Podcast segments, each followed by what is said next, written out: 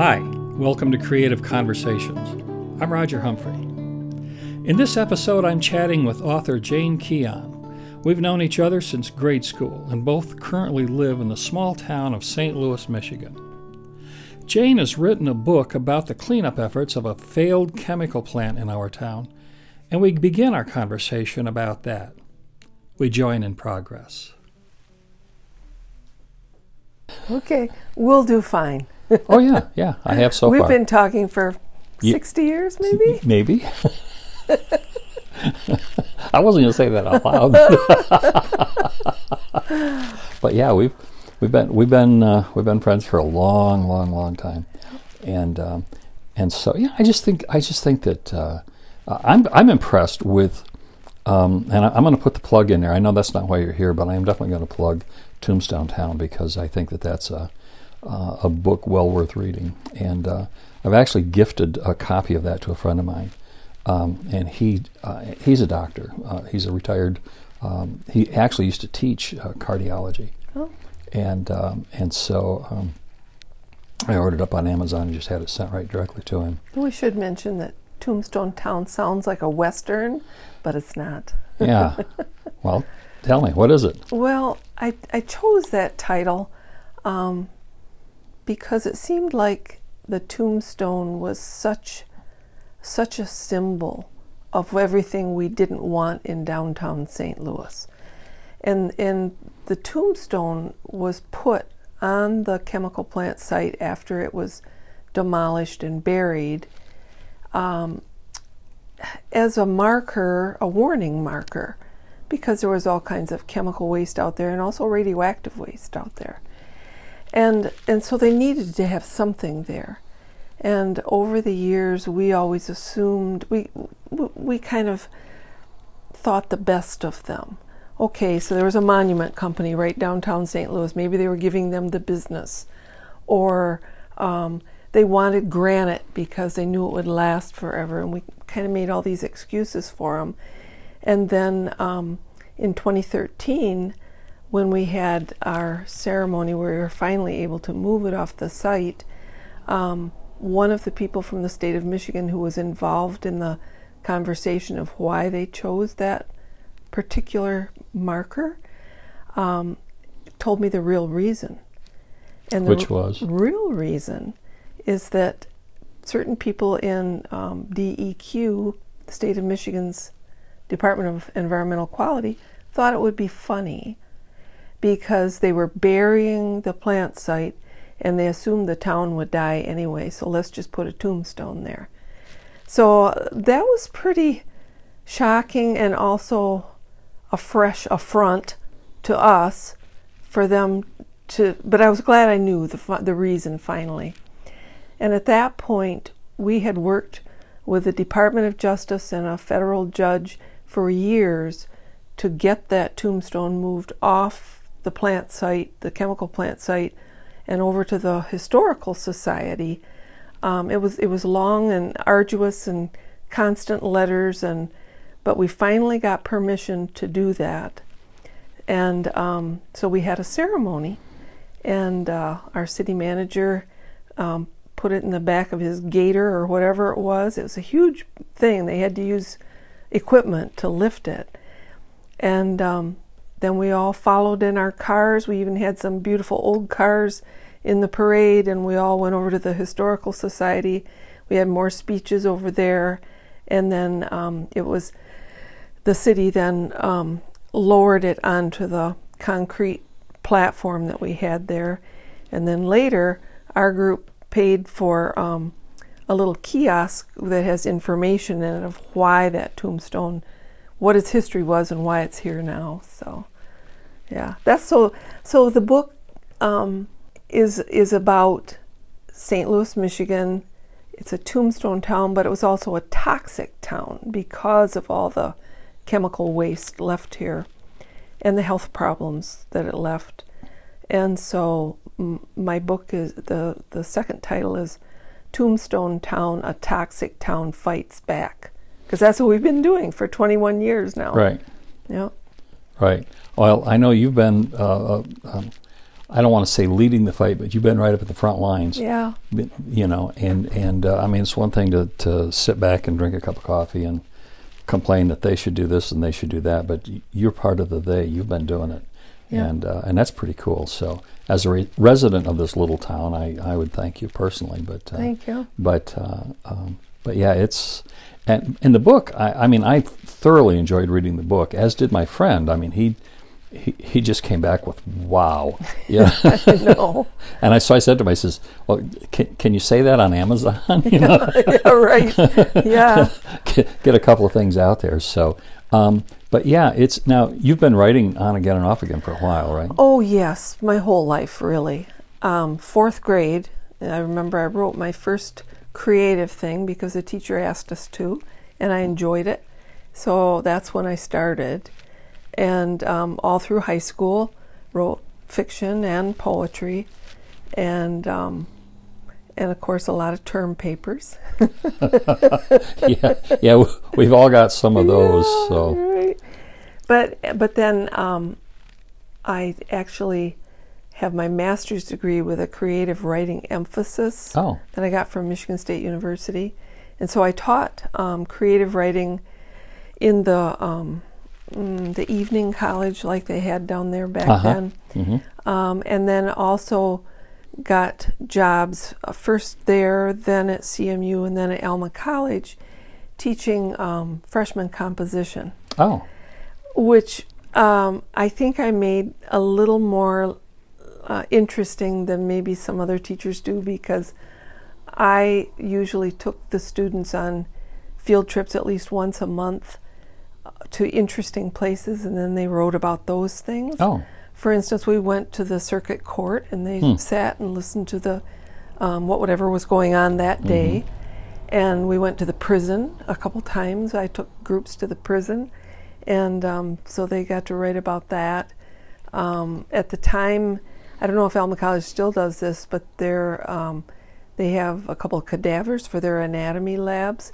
So we would spend some time with the cadavers. So, so I think um, in a way I was creative well, yeah, I would say that's pr- that's pretty creative to give them things to write about that they probably had never encountered before. Right. Yeah, and I mean, that's really fueling the fire. I mean, that's you know, it's it's one thing to I think write about, you know, y- your pet kitty or something like that. Right. But, you know, right. You know, suddenly being confronted with a cadaver just kind of trumps the kitty in a hurry. yes, right. And there were some that was it was volunteer, and there were always one or two students that said, "I just can't do it," and that's fine. They didn't have to. Sure. They could go do something else. So, Sure. yeah, because we don't want to push that kind of thing on anybody. Right, right, exactly. So I know that that um, uh, in retrospect, I think I would have enjoyed uh, a pursuit in, in writing rather than in music. I think at one point or another, um, I, I do it. Uh, I was laughing with a, a friend uh, recently, and I told him that been writing songs most of my life, and I don't think I've ever written a good one. I I know what you mean. I've written some okay ones, but maybe, but I've never written a good one. I mean, really good one, you know. Yeah. and he just laughed because he has, and so oh. so so he and he just smiled because he knows, you know. But how do you know they're good until the public gives its opinion? Well, and that's that's that's a good that's a very good question. I think um, like like many artists, I'm I'm probably my my own worst critic. But in my particular case, um, I have played this music for people, and um, uh, and I've put it out there, and and at best, the the response has been lukewarm, even amongst people that know me, and and so um, you know when when you play it for somebody that that you've known for a long time, and they go, oh, that's nice Okay. you know, that's, that pretty much Yeah. pretty much tells a story, you know. So so and so and it's not like they're awful, you know. But but I did um, uh, when I was in my twenties. Um, I did do some writing for um, uh, background music for documentaries and things like that. And that music, the, the, the melodies and such, um, and the things that I was doing then, and even now to some extent, is well suited for that. Uh, but it's nothing that you would pay money to listen to, or nothing that you would bring up on on any of the streaming services today. It's it's not that compelling, but it does fit within that. So within that genre, uh, I, I've written some music that is, let's say, acceptable. But um, uh, but as far as you know, being something real listenable to, to just sit and listen to, uh, no. Uh, But but background music, it could be. Yes, Yep. and has been. And it's interesting. I'm thinking about when I saw you um, at Highland Blush, Yeah, about a year and, ago. Mhm. and a, a bunch of us high school friends were there, and you informed us ahead of time that you know my music isn't the kind where you know it's it's not a performance. I'm not sitting up here performing. It's just background music. So you just carry on with your conversations and so forth, and for and that just sort of fits with what you said you're good at is a background Mhm. music. Although that night um, we all just violently clapped our hands after every number just to just to get your goat a little bit. Well, it's it, it, I I've played so many different uh, functions and events where I have been uh, a background musician, and um, and a lot of people say, "Gee, you know, I you know, nobody's listening. I'm I'm really sorry." You know, it's like no, I mean that's it's not a concert. You know, Right. and uh, but the other thing is, and part of that, and I and I talk to people about this a little bit, and I've had I've played these events, and I can't tell you how many times I will have somebody uh, somebody come up to me towards the end of the evening and say, "I know nobody else is listening, but I am, and I've really liked it." Oh, that's Now it's nice to hear that, but I've had events where I've had almost half the people in the room say that exact same thing. You know, I, I know nobody else was listening, but I was. You know, and and so it's it's falling on their ears, but but it is not dominating the moment, and, Right. and which is precisely what it's supposed to do Yeah. and and so it allows for, for conversation. The other part is like when I play, particularly like uh, like weddings and things like that. Um, when you've got people anywhere from middle age on up coming in and saying that they really enjoyed the music and it was nice that they were able to talk without screaming. Yes. You know, and I we've know and we've all been to those events, Oh, haven't we? yes. You know, and so so where the volume is just so high, Yeah. and and it's it's not a musical event. It's a social event for, for family and friends. Mm-hmm. And and anytime that musician, regardless of the instrument, or even a DJ, thinks that somehow they have to be the center of attention, they're in the wrong room at the wrong time. Yep. And so I fully agree. so yeah. So so I take those as compliments. Some people think that they're apologizing, and I explain to them, no, that's to me that's high praise. Uh, that's exactly what I'm trying to do. It's exactly what I'm trying to get to. I laugh because every once in a while I'll have somebody come and say, "Can you turn that up a little bit? We can barely hear it." And I laugh because my friends who are in bands, they're, they're always getting people come up and say, "Can you turn that down?" Right. yeah. and and so it's it's kind of the difference of of uh, you know the, the the events and such. But but yeah, it's something I've always been ever since I started gigging, uh, particularly. And it wasn't like I set out to be a background musician. That was not the goal. No, of course not. But but what happened was I, I was fortunate enough to recognize that that's what was that's where it was for me. And Mm-hmm. It's and kind of that way with um, with the fiction and poetry that I used to write. Um, you know, the big thing was to get published. yeah.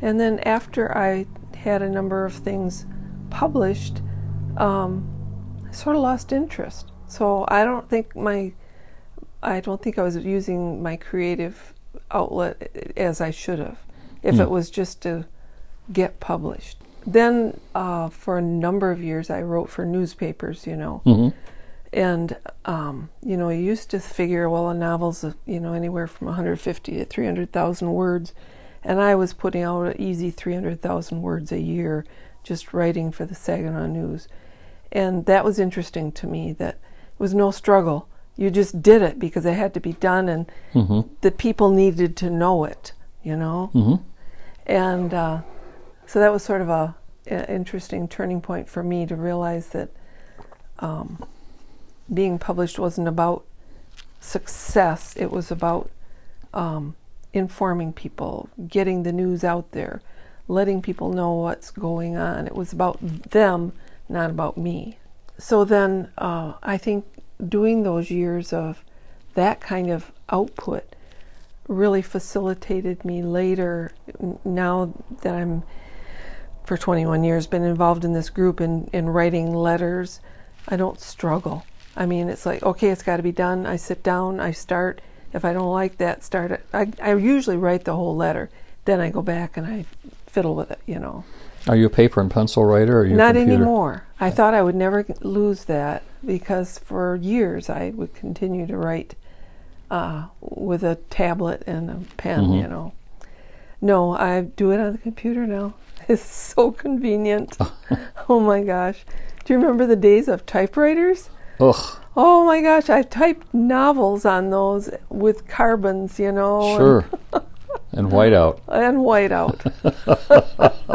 Yeah, I um, uh, when I was in the Air Force for the last two years of my my uh, hitch in the Air Force, um, that's what I did was I typed reports and things like that, and and I didn't have an electric one. I had a manual typewriter, you know, and which wasn't bad, but you know, it's like yeah, you make a mistake and you just cringe. Yep. You know, that took five minutes out of my life. You know, Yeah. fix that. exactly. zip zip zip Yeah. do do whatever you have to do but but uh, yeah it's when I was writing my blog and I'm probably going to go back to that real soon here but when I was writing my blog um, uh, uh, I, I would come in and I would just sit down and I would do a minimum amount just kind of you know stream of consciousness and I would just off the top of my head and I'd do some uh, some uh, uh, on the spot editing while I was going through and which is so easy on a computer you know Oh, it's just it like zip zap Yep. once in a while, um, I don't know, I pat myself on the back for this one a little bit, but once in a while I would just throw the whole thing out and start all over again. Oh boy. You know, it's just, but I never wrote anything big. You know, these were always Right. short, short blogs, and um, and so anyway, uh, but I would, yeah, I'd sit here and I'd do something and I'd write for about 40 minutes and I'd read through it and I go, yuck. that's just poo on paper. You know, I was like, man, that's gone. yeah. When I when I started out writing the book, um, it'd been in my mind for ten years, but it wasn't about me doing it. It was about somebody else doing it. ah, After we had been underway for a good um, seven to eight years, I thought somebody should be should write the history of our group and what we have accomplished. hmm And I kept thinking that and thinking that, and finally I thought, well, there's nobody else. I guess I better do it. and it still took me a while to get down to it, but when I did, I was really trying to capture everything that we had done. And so my uh, my first draft was a good four inches thick, you know, if you printed it out in Uh-huh. paper. And that was way too long for Mhm. anybody to sit down and want to read. But it was good for our archives. So that's where that version is. So then I had the fun of going back and back and back and chop, chop, chopping. And it was amazing how much I could chop out. It's all interesting in and of itself, but I wanted the story to move. Sure. And that was my goal. I wanted it to be accessible to um, anybody, uh, whether they read fiction or nonfiction. They would in, they would be caught up in the story and want to find out how it turned out. You know, when I was when we were in high school and we would write papers, um, and uh, and high school term papers, you know, and it was, you know, you'd find because it's got to be at least you know, what fifteen hundred words or something, you know. So you'd, you'd write a sentence and say, okay, that's seven. right. So, you know, and and you'd find any way in the world to pad that. You know, why did the oh. chicken cross the road? Well, let's see. The chicken doesn't always like to cross the road, but some, you know, and you just stretch Oh, and adverbs and Oh, adjectives, as- oh, as many as Oh you could yeah, just in there. sell it by the pound, right? You know. so anyway, I waited um, uh, until I was 27 or 28 uh, to go to college. So I waited about 10 years before I went to school. And and uh, and I remember, of course, you know, college is not high school, and, and, and 28 is not 17. So um, so a lot had changed in my life, of course. Uh, and I and I took uh, college very seriously, a lot more serious than I ever did high school. And so, I had a writing assignment, and um, uh, and I mean, we got it in the syllabus on the first day. Well, turned out my schedule, I had like like two days a week. I had two hours for lunch. Well, who needs two hours to eat a tuna fish sandwich? right. So I thought, okay, I'll just, you know, bury myself in the library and start doing what I need to do. So I came up with a topic. And, you know, by the second week, two days a week, I'm in the library looking up stuff and finding things to start. So I got all these materials. And, and I remember writing that, th- this term paper. And I wrote it the way I remembered writing it in high school. And I'm about halfway through. And it's supposed to be um, like 1,500 to 2,200 words was the paper. That was the that was what was asked. And so I'm about halfway through, three quarters of the way through, something like that. And I'm already at like 3,000 words, and I'm going, well, this isn't going to work. so I went through and I started slashing and Yeah. hacking and, and, and doing what you need to do. And I came in at about 2,100 words. And I, I, and I, I was busy, you know, just Right. slashing and learning how to be concise in thought and, and, and such. And um, I remember uh, I, I got an A on the paper, which I felt very good about because, again, I, that's not something I had a lot of history with. So and so, so that was that felt pretty good. And uh, but what what really surprised me is I had that same teacher the next semester, and he required a paper every semester, and he used my paper as an example Wow. of how a paper should be written. And uh, and boy, my head got real big for a while. I just strutting my stuff, Yeah. and and so Rightfully so, though. and and but for me it was I, I learned two things number one i learned time management right because i am I, I- put the pro in procrastination boy i'll tell you I, and, and i'm awful at that and and so uh, having that uh, and trying to write you know a, a, a legible paper in like 20 minutes before class or something like that you know like so many kids do Oh, I know. and and coming at it as an adult and saying, okay, I've got this time. Instead of wasting my time, I'm just going to start doing this. And then sitting down and um, and spending a couple of days to write the paper and edit it and so on. Uh, and that that taught me a lot about uh, uh, time management. Taught me a lot about editing, Right. things like that. And those were lessons that that I had begun to learn uh, when I was in the service in the military, and kind of got better at it while I was in college. And so now I use it pretty much my day to day. It's just one of those lessons that I've Yeah. carried with me. I couldn't do half the stuff I do if I wasn't trying to, you know, manage my time properly right. and and. That's right. and, and, and the writing and the writing is enjoyable to me still in part because I don't have to I think you know when you have to when you're on deadline and all that kind of stuff Yeah. then it's just no fun at all Well, uh, deadlines are good, though. I think that helps with time management too. Sure. To have Mhm. deadlines, I think the newspaper writing really helped me with that. Um, the other thing is, is um, you over the years you develop a, a certain amount of confidence Hmm. in your ability to that things are inside your head that you can talk about on the paper. It's just that you need to start typing and it'll it'll just come out.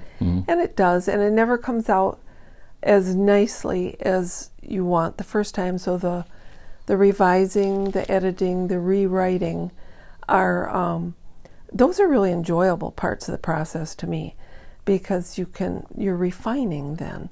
And you can you're looking at what you're looking at it from the standpoint of the person reading it saying okay they'll they'll understand this right away but i better add a little bit something here to explain this part or i don't need this explanation because this really does say it right here. You know back and forth. Um, yeah, so I'm glad I had those years of of writing for the newspapers, and um, and then and then uh, the freshman compositions. um, it it it brought back to me of how most kids do write when they're in high school. And these were freshmen; they're just out of high Sure. school. And of course, most of the students that take those classes are really good in band or math or science or something. And this and English writing is not their strong point, but they're going to need it. So, um, you were talking about what you were doing a, a minute ago about uh, editing and all that kind of stuff and I, the thought that I had at that time was uh, as you were speaking was that uh, if I had known if I had known when I made a decision that I wanted to go into the arts how much grunt work is involved. Yes, right, you exactly. know and and how much time you spend alone you know? I mean i i sit I mean, we're here in my office, and I sit here sometimes for hours and hours and hours working on music and Mm-hmm. and doing the work that I need to do. And I mean, family's just on the other side of the wall, but they're there, and I'm here. You know, right. and and uh, and that's something you have. That solitude is something you've got to make friends with very quickly. Mm-hmm. Right. And um, uh, and but there's just a lot of grunt work. I mean, Mm-hmm. uh, I've written a couple of guitar method books, and just the layout and the spacing and the, uh, all of the technical aspects of putting that together. Right. You know, it's, it's and people go, oh, you know, and they, they don't realize, you know, you got you got hours. yeah. I uh, we've also um, over the years worked with a lawyer from U of M Law School uh-huh. on various documents that that we've had to either respond to or write ourselves, and um, I learned a lot about um, not editing as much as re-looking at what you've written, rereading it over and over and over. I think she said um, minimum anybody should read what they've written six times. That's a minimum, and no matter how long it is, before you send it out.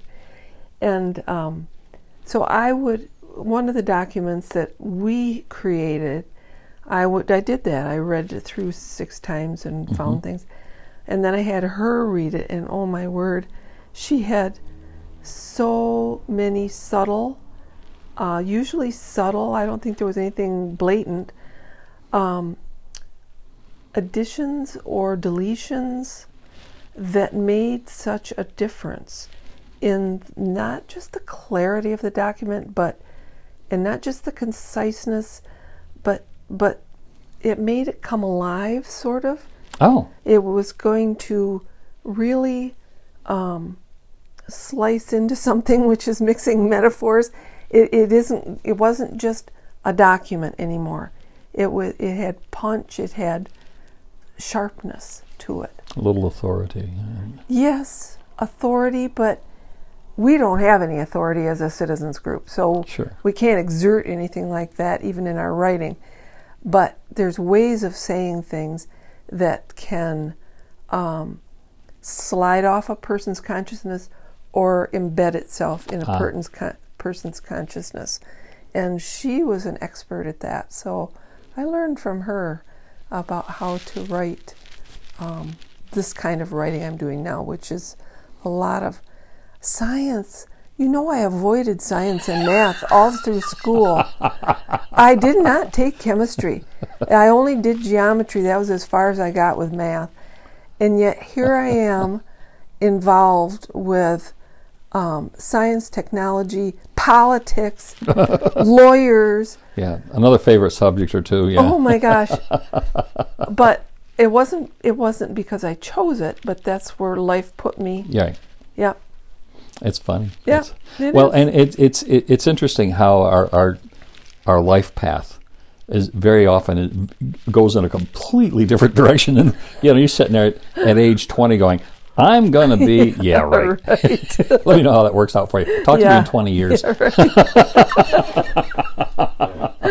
and, and yeah, it's it's it's really funny.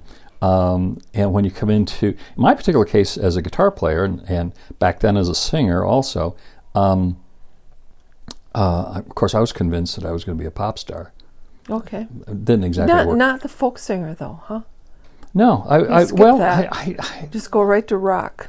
no, it wasn't going to be rock either. Oh. Um, uh, for me, in my it, it- my own personal journey, um, I remember just out of high school, um, and uh, and I was working. Was it was out of high school, or maybe I was still in, in the Air Force, just early. So it would have been like maybe, but I'm thinking like '66 or '67. And but I was at mom and dad's house, um, and uh, and uh, there was a TV show on. It was one of these these teen shows that they used to run in the '60s. And their musical guest that day was somebody I'd never heard of, a blind Puerto Rican guy named Jose Feliciano. oh my gosh.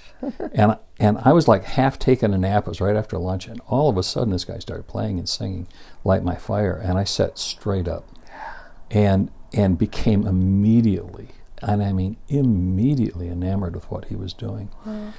Uh, in 1971, after he'd had a string of hits and all this kind of stuff, had a chance to see him in concert and then meet him and talk to him for a while. Really?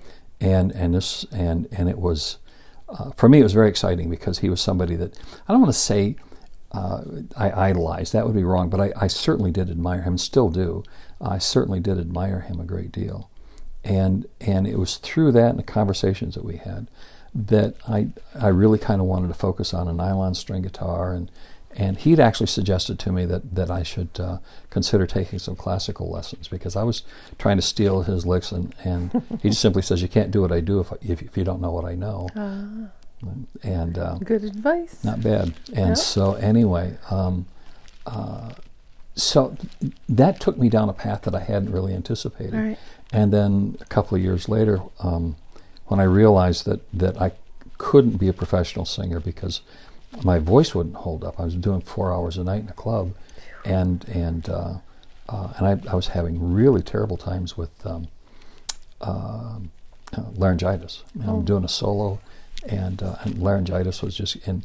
And I, I only half joke about this, but it's true that some nights uh, I'd get to the third set, and uh, my throat would be so sore and hurt so bad that I could hardly finish a cigarette. Jeepers. I forgot. You did smoke, didn't I did, you? yeah. So anyway, so anyway, but it's still, I mean, it's it's still a weak muscle for me. I can't, Yeah. uh, I, I I can't sing for long periods of time. Mm-hmm. And now, you know, at our tender age, um, I you know I don't sing very often anyway, and so when I do sing a little a song here, a song there, and it's I'm pretty well done. Uh, but um, but yeah, so I switched to just doing um, uh, instrumental music, Mm-hmm. and um, and that led me uh, deeper down the rabbit hole into classical music and classical Right. guitar and things like that. Hadn't anticipated. If you had told me in '66 Right. that by '76 I'd be playing just pretty much exclusively classical guitar, uh, I'd have laughed. Yeah. Right. So it's it's it's you know life does kind of um, kind of has a way of of Sure changing does. your mind. Uh, was it John Lennon that said that life is what happens while you're busy making plans? Yeah, that's about right. Yeah, because you remember I played guitar Yes. in high school, and Mhm.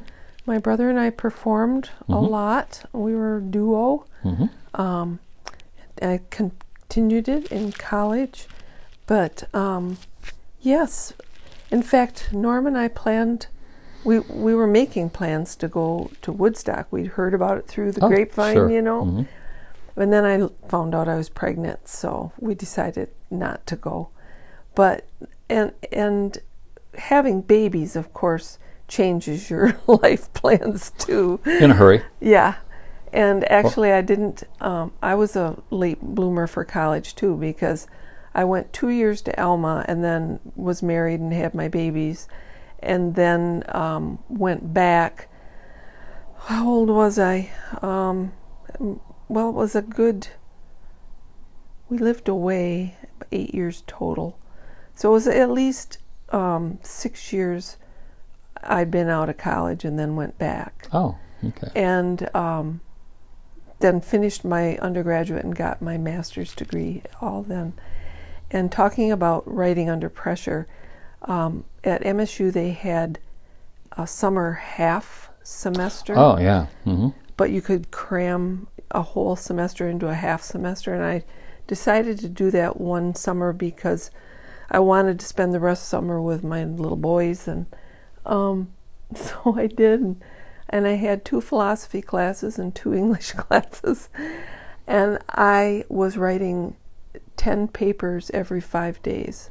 Oh, my goodness. And these were not easy ones because this was graduate level by then and philosophy and English. Um, and I did it, and I got rave, re- raving reviews from most of my professors. Um, but I just about killed myself. oh, yeah. Yeah. Sure. And so those the five weeks that I didn't that I could just stay home with the boys, I was like recovering Yeah. from the five weeks that I'd spent doing the other. Get, didn't even get a chance to No. enjoy the time. It was just like, leave me alone. Mom's Yeah. tired. and I think I uh, I met my match, you know, because when you're young and you think you can just push yourself a little Sure. harder, Mhm. and but uh, yeah, I I found my limit that those five weeks. I used to teach, uh, and this is no joke. I used to teach at two different colleges, Right. plus in Lansing private students, and I had ninety between the between those places, those three places, I had ninety three private students.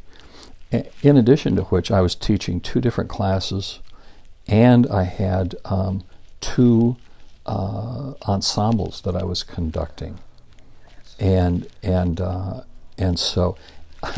And so I went through about a, a semester of, of doing it like that. And, uh, and I thought, nah, I, I'm, I'm going to draw this back a little bit. But at that particular time was the, the time that I met this one student who's now a friend. And he, he made the comment to me recently. He said, he says, you're the guy that invented the 28 hour day. All right. Not anymore. Not anymore. I just can't do that anymore. But I still work a lot. But th- the thing is, and, and, and I tell people this too, that, and I'm sure you feel this way about yours, is that this is my golf. This is what I do for Right. enjoyment. You know, I I don't know what I would do if it's if if I fully retired, mm-hmm. I'd be dead in a year. I, j- just from you know, Right. you know. So this is the only thing that keeps me above ground. I think is is doing things and doing new things like like what we're doing today. So Right. so Of course, I was a mother, a Mm-hmm. wife, uh, commuted an hour each way. Mm-hmm. Kids were in daycare. Um, we had dogs. We had chickens. Uh, a garden. Ah, It, it was too much. I was Mm-hmm. being a mother as best I could, and a wife as best I could, and a student as best I could, but it was too much. And that was part of the stress too sure. thank goodness we have enough strength to do things for a while till we can right the ship and realize it. Mm, not going to sail that way for a while. no, no. Yeah, I think th- th- most artists that I talk to uh, tend to do that though. Yeah. um, that that you've got uh, several irons in the fire at any given time, Right. and and it's it's kind of the nature of the beast. I think I think other people do too, but not to the extent. Probably not. You know, I mean, uh, I always used to marvel uh, when I lived in Tokyo uh, at the Japanese because um, uh, they would have a job and one hobby. That was it. Oh, really? And now they might do that hobby four hours a day, but that's all it was. It was a hobby, and, and that was it. And so, and as opposed to our style, where it's like, yeah, yeah, bring it on. I can do some more, you know. until, well, and everything sounds can't. interesting too. Yeah, we that. Or you want to help somebody else out, Sure, you know? mhm. I know. So, yeah. But um, we, we, at least we have enough sense that we know we can't carry on like that forever. You know, you read about some people that just really, literally work themselves to death. Sure. And we've got enough sense not to do that because here we are at 71 years old and we're still kicking. I really want to thank Jane for taking the time to come and talk with me. I really enjoyed it, and I hope you did too. Local artists are just like any other small business, so if you believe in buying local and supporting hometown establishments, then please include your local artists. I've included a link to Jane's book, Tombstone Town, in the description, so you can start there. You can also support this podcast by simply clicking on the button. Thank you for listening. I hope you'll come back soon and listen to more episodes of Creative Conversations with Roger Humphrey.